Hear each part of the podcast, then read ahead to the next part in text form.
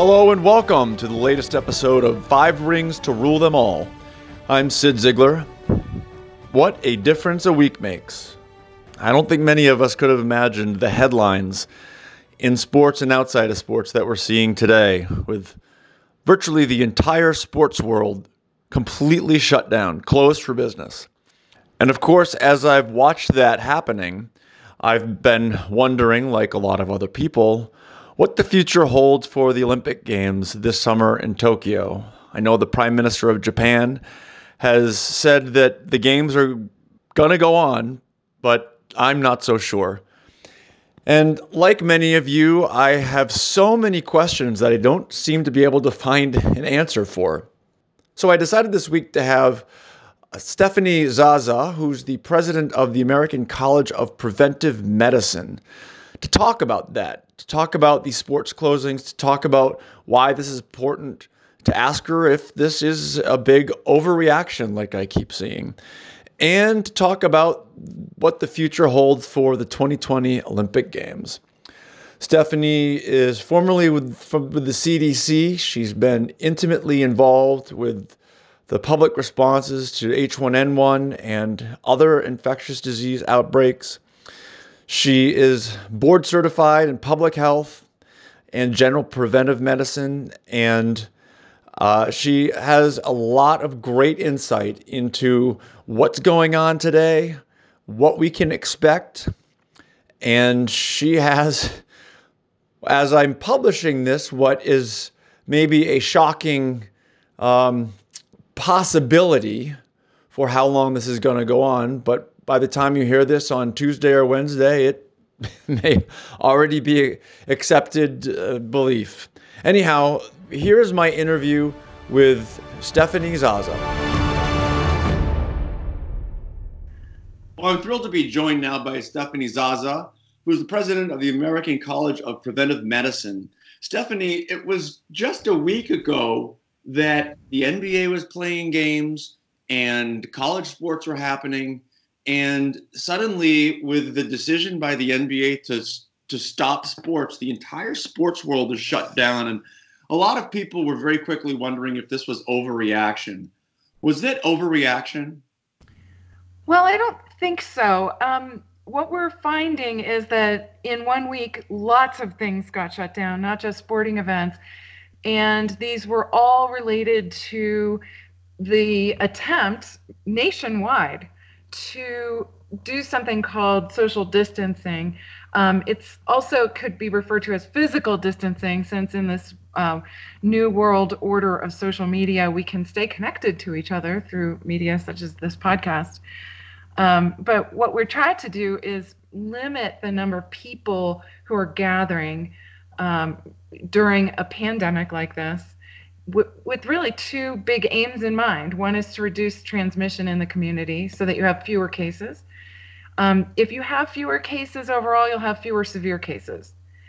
And if you have fewer overall cases, you can potentially bring the outbreak to a much quicker halt. The second big reason is that if you slow transmission of the disease in the community, you really reduce the strain on the healthcare system. So, with a uh, disease like what we're seeing with coronavirus, that can cause very severe illness that requires hospitalization with intensive critical care measures, hospitals can become very quickly overwhelmed. So, you want to, we've seen a lot in the news recently about flattening that curve. So, you might not.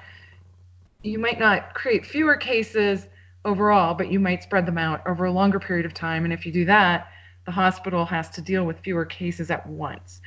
Um, it helps the hospitals cope. And there's another benefit. So you not only reduce deaths from the pandemic illness, but you reduce illness and deaths. You don't necessarily reduce illness, but you can reduce deaths from other causes. So when hospitals are overwhelmed, they can't do other surgeries, they can't do other care for people if their ICUs are full. So those are the two big reasons why we do this. And it's not just sports, as I said. It's it's all kinds of gatherings where people come together and can potentially transmit the virus from person to person. I saw somebody from uh, the Obama administration, uh, you know, reiterating a lot of what you said. But one of the things struck me and he said that he wasn't convinced. Um, and forgive me, I can't remember exactly who it was, but he wasn't convinced that school closings were actually a good idea. Um, in this in this pandemic, what you're seeing, are school closings a good idea? Well, interestingly, school closings are the one place where we actually have really good evidence that it works. Um, you know, schools can be um, a natural place for transmission because people tend to be in the students and, and faculty tend to be in close proximity to each other for intensive amounts of time. Um, and particularly at the university, college level, or boarding schools where kids are living together, uh, you also have that situation. So these are places where people gather on purpose to work together um, and to talk and to uh, uh, communicate physically. So you're you're in this this space. So there are good uh, there is good evidence. There are a lot of studies that show that school dismissals or school closures are can be effective in the ways we said that they reduce community transmission and prevent the spread in a community. Um, the the balance, though, is, and this is where the caveats come in. These measures, these social distancing measures, are effective only if people do them. So the challenges with school closures, and sometimes the criticisms about school closures, are that older students who are able to will just reconvene somewhere else. Um, these are social beings, children and teenagers especially, and they will find ways to to gather in other situations, and that's one thing that you have to actually try to figure out how to remedy. And the most vulnerable kids, the ones who uh, receive a lot of their food from school, you have to find ways to still feed those kids. So the critics of school closures are looking at these potential harms or the things that make it impossible for kids to to really truly socially distance. So you have to find ways to ameliorate those other effects. Um, and it's one of the downsides of social distancing measures of all kinds is that uh, you have to be able to show that the benefits outweigh the harms. And people have to trust that not only will it work, but that those benefits will outweigh the social and economic challenges that they will necessarily face. God, I have another 5,000 questions for you. Go ahead. okay, so uh, so I'm what, in isolation, so you can go ahead and keep me on all day. all the time in the world. Um, so what one of the things that I'm gathering is that so I hear this number: the half, half of Americans are going to get this, or two thirds of Americans are going to get this. And what I'm hearing from you is that that that will probably happen, whatever the number is, regardless. What we're trying to do is slow down how fat how many people reduce how many people have it at the same time so that the healthcare system doesn't get overrun yes i that is definitely true um, but the first point is that the models that say you know one in two or one in three people will um, get the disease are based on what was happening when they did the models so they have to keep updating those models as these social distancing measures go into place because that may change the parameters of the model. If you can slow it down to the point where fewer and fewer and fewer people are infecting each other, it is possible that it could burn itself out more quickly and then fewer people do get infected overall but that's that requires really effective social distancing for probably a pretty long period of time. So that's the first point. The second point is exactly uh, what you said. If you can slow it down, what it does is it reduces the number of people who are all getting sick at the same time because that's what overwhelms the health system. And I, I think when when people are um, expressing this idea that maybe we're overreacting, it's that they, uh, by virtue of this social distancing, can't see the effect of what's happening inside those healthcare systems. So there is likely to be quite a lot of juggling to make sure that the health system is able to take in whoever needs to be cared for.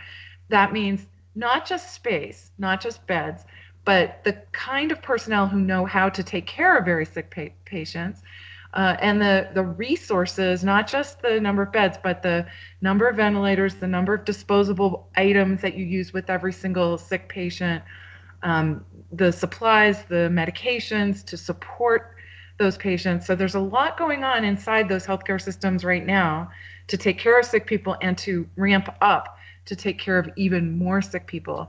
So, for instance, today we're starting to see reports of people's elective surgeries being canceled. This is part of what hospitals are being confronted with right now to say we have to be ready.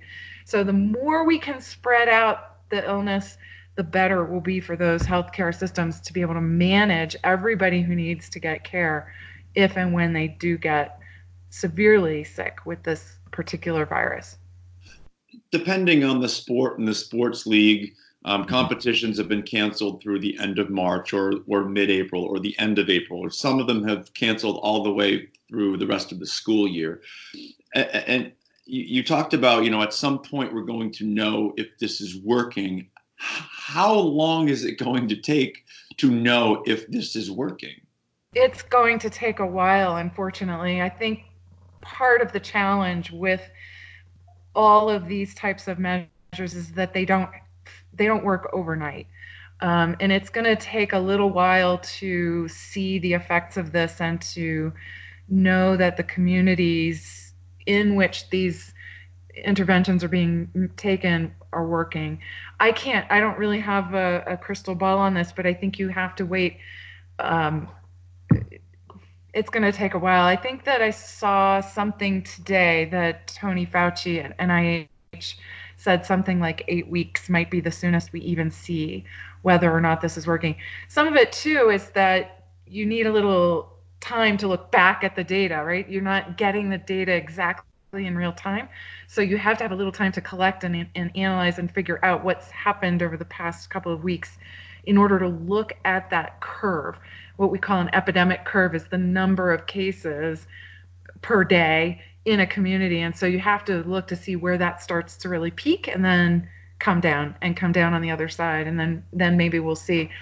Often what we'll do unfortunately this is really an in retrospect as we take those curves and we look at when different measures got put into place and which ones seemed to interrupt the modeled expectation um, but that is something you can really only look at in hindsight so let's suppose I know you, you you don't want to start throwing out dates and numbers, but let let's take Dr. Fauci's number of eight weeks. Would that mean that this social distancing that we're involved in the shutting down of restaurants and bars, sporting events, would that mean that this is going to go on for for eight weeks at least? I think it depends on the community. So smaller communities, for example, that are able to track their cases pretty closely and um, see effects might be able to to take some different actions. Um, it depends a lot on how good your data are. If you can get diagnosed cases and you you ha- are able to test a little bit more you have a better sense of what's happening in your community. So i think it depends on a number of factors how long you'd have to put measures in place. It's not easy one of the big questions always is if we close so for example take school closures if we close the schools how do we know when to reopen that's a really tricky question that we're asked all the time in public health. And it's unfortunately can be we're going to have to just keep an eye on things and let you know when we think it's safe. So I think that that's a, a real challenge with all of these measures because it is so incredibly disruptive to all of our social systems and to our economy. Okay, everybody, we're just going to take a quick commercial break and we'll be right back with Stephanie Zaza. So we're back with Stephanie Zaza. One, this is one of the questions you were just talking about before the break. How do we know when to go back? Because for me, you know, people, oh, you know, in a couple weeks or four weeks, all it takes, from my perspective, is one person with the with the virus to walk into a sporting event or a bar, and all of a sudden, ten people leave with it, and the engine starts up all over again. Is that accurate? I mean, do you have to eradicate the virus before you can start life as normal again?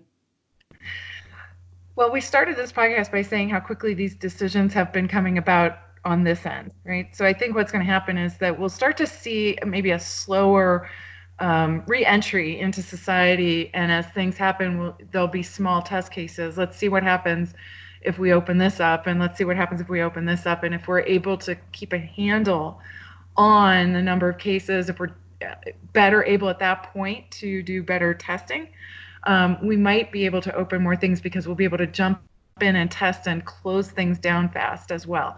So I think it's sort of ramping up really quickly on this end. Um, as we start to see maybe a slowdown in the number of cases, we start to reopen things and really watch closely and jump on any new outbreaks as fast as we can and then begin those sort of social isolation processes in that particular community again. So I think it's what what these measures are allowing us to do right now is temporize for the not only for the healthcare system but for the public health system to catch up to gather more data to get more test testing capability up and running uh, to allow for some thoughtful time about when we reopen things.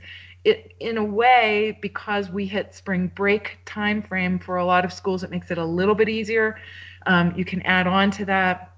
Um, and it, it gives more organizations more time to do a little bit of planning. And then, as I said, you kind of slowly start to reopen things and then start doing rapid outbreak investigations and testing and uh, collecting data to make sure that that you stop any new cases. One of the challenges, of course, is that this particular virus presents like can present like a cold, so it can be a little bit hard to know. So I think we're going to have to um, figure out using this time right now to figure out some of those what I might call re-entry protocols for for when we start to open things back up. The Olympic Games start in Tokyo at the end of July, so that's April, May, June, July, a little over four months away. Um, what do you think are the chances that an event of that scale, an international event, is going to happen four months from now? I wish I knew. I, you know, like most people, I'm a huge fan and love watching the Olympics, and it's. I, I think we've all experienced a significant amount of grief over the things that we are all personally losing as things get shut down. And so I, I know that this it would be devastating for the the athletes, for their families and and their coaches, um, and for the fans for this to not go on. But I don't think I can predict, and, and I think it would be irresponsible to predict this far out whether those games can be held. There are, you know, when it's a huge mass gathering event, so it's not just the, the players, right? It's not just the people on the court or on the field who are in contact with each other um, but the the sidelines and the fans and the dorms and the hotels and the restaurants and the village. Um, so it's it's an intensely social gathering. Um, whether and when the the Olympic Committee decides that it's possible to go forward, I think they have time and they can continue planning and preparing um, in case it can happen, but they're going to have to make these decisions, I think, sort of rolled, however they can um, plan out their decisions a little bit might be a better way to think about it than just sort of a go, no go. That's going to have to happen, I think, much closer to the time of the games. Yeah, just again, me, uh, journalist sitting in his office at home, it seems to me, if you look at the numbers and watch what's happened, it seems pretty impossible that the the the, na- the nations of the world are going to choose to gather together uh, with mm-hmm. 15,000 athletes and and I don't know how many tens or hundreds of thousands of fans at sporting events all in one location at the same time. I call me crazy, but that seems pretty impossible to me. And I'm, I think are you sure you don't want to say that? But um, well, I know, I know, I know I'm not going. There's no way you could get me on a plane. I don't even want to go to Maine. Forget about going to an Olympic Games.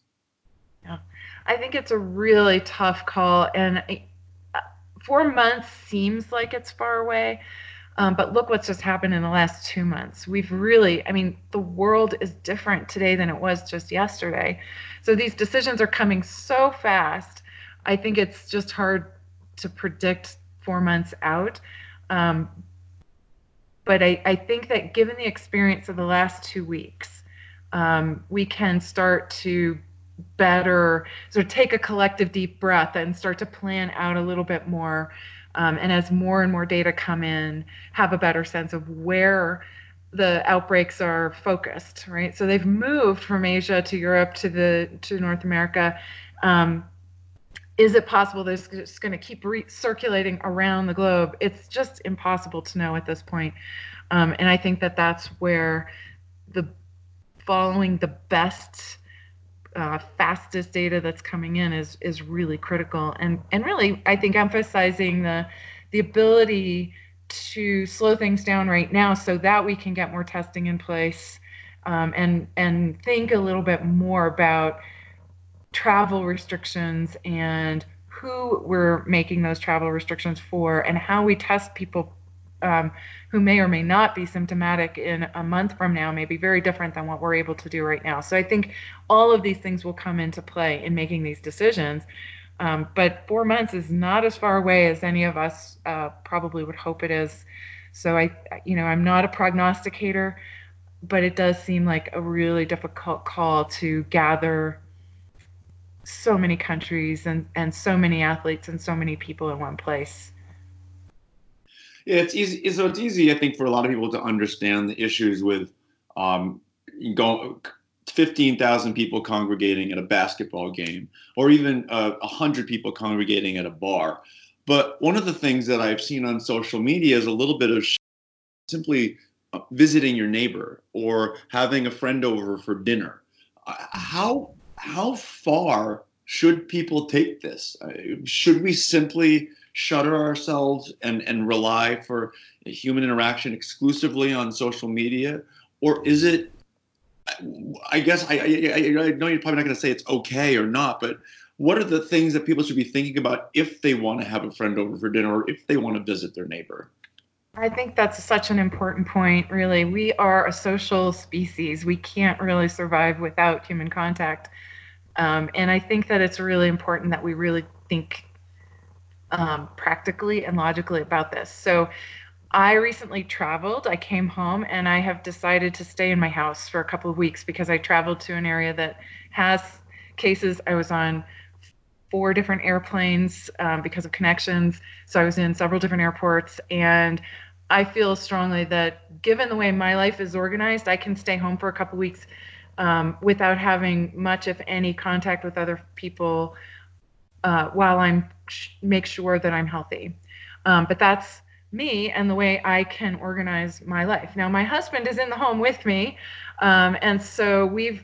Uh, it's a little hard to socially distance with when you live with somebody and i'm not sick so i'm you know we're just being careful and, and really trying to to minimize contact we take our dog out in our neighborhood for walks and we wave to our neighbors and we say hello from a distance. Um, so we're not really um, uh, getting into particularly close contact with anybody right now. On the other hand, if you've been home and you haven't been traveling and you have not been in contact with anybody who's been sick and you live in a community where there has not been rampant uh, community transmission, then I think it's perfectly fine to have your neighbors over for dinner, to check in on neighbors who might need some assistance with something in their home or to get groceries, um, to drive somebody to it to uh, appointments, uh, unless they are very sick, in which case you know you want to take steps to prepare to protect yourself. So I think there are things you can do if people are healthy. Um, and you can go for a walk together. You can have somebody over for dinner if you haven't had uh, too many exposures. Um, I, I, would say you also have to use a little bit of um, thought about who those people are and what their risks are if they've been exposed or if they might be particularly vulnerable. Um, but then again, you want to be careful to not isolate people who might already be socially isolated. So I think it's a little bit of using common sense. Um, in our community, we have had some cases, but not, it was sort of clustered in one group. Um, and so we haven't seen a lot of community transmission here. And so there is still there are still people um, going off to work. I can I see my neighbors driving off to to do their their things. Um, the schools are closed, but it was spring break this week anyway. Um, so I think it's just a matter of using some common sense, not gathering in large groups. I would say don't um, have a huge neighborhood party because you don't know where everybody has been in terms of their contacts. But I think we have to be careful to not um, isolate ourselves overly and certainly not to isolate people who might need our help.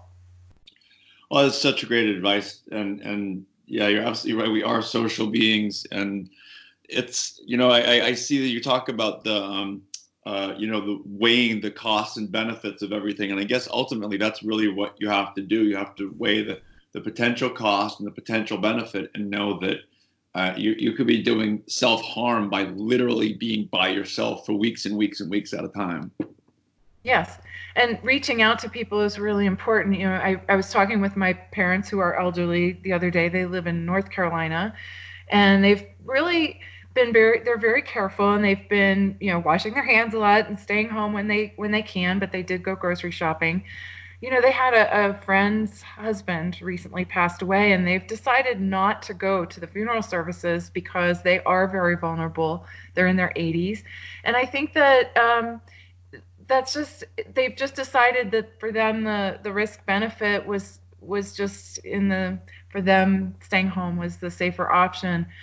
Um, and for other people, uh, that's not an option. You have to be able to to comfort your friends and your loved ones. So, you know, for me, I face the the thought every day if my parents need me i'm getting on a plane and i'm going to go be with them if they become sick or if they with this virus or anything else that's you know part of our family life is to take care of each other so it's all about individually and organizationally weighing the risks and benefits and deciding what is going to um, make the most sense in that situation. Well, Stephanie, Stephanie, I really appreciate your time. Um, I, I, end every podcast by asking people uh, with the same question. I think it's particularly pertinent uh, now, given that we do have a lot of free time and we will be diving into movies. Who's your favorite character from Lord of the Rings? um, I think, oh wow, that's really hard. I'd have to say my favorite character is probably Legolas. I like the way you can walk on top of the snow. I would say half of the people that I've asked have said Legolas. He's he was the breakout hit. I yeah, I think from the movies it would definitely be Legolas. I think in the book, of course, Tom Bombadil is everyone's favorite, isn't he? Right. Yeah. Yes. Absolutely. Um, well, again, thank thank you for your time. Take care of yourself and your family, and and and I appreciate it. Thank you. Be well. It was a great pleasure. I should note that I found Stephanie through Juliana Grant, who is a public health specialist, infectious disease specialist. Um, and I found her blog a few weeks ago. It's at Juliana Grant. That's J U L I A N A grant.com backslash blog.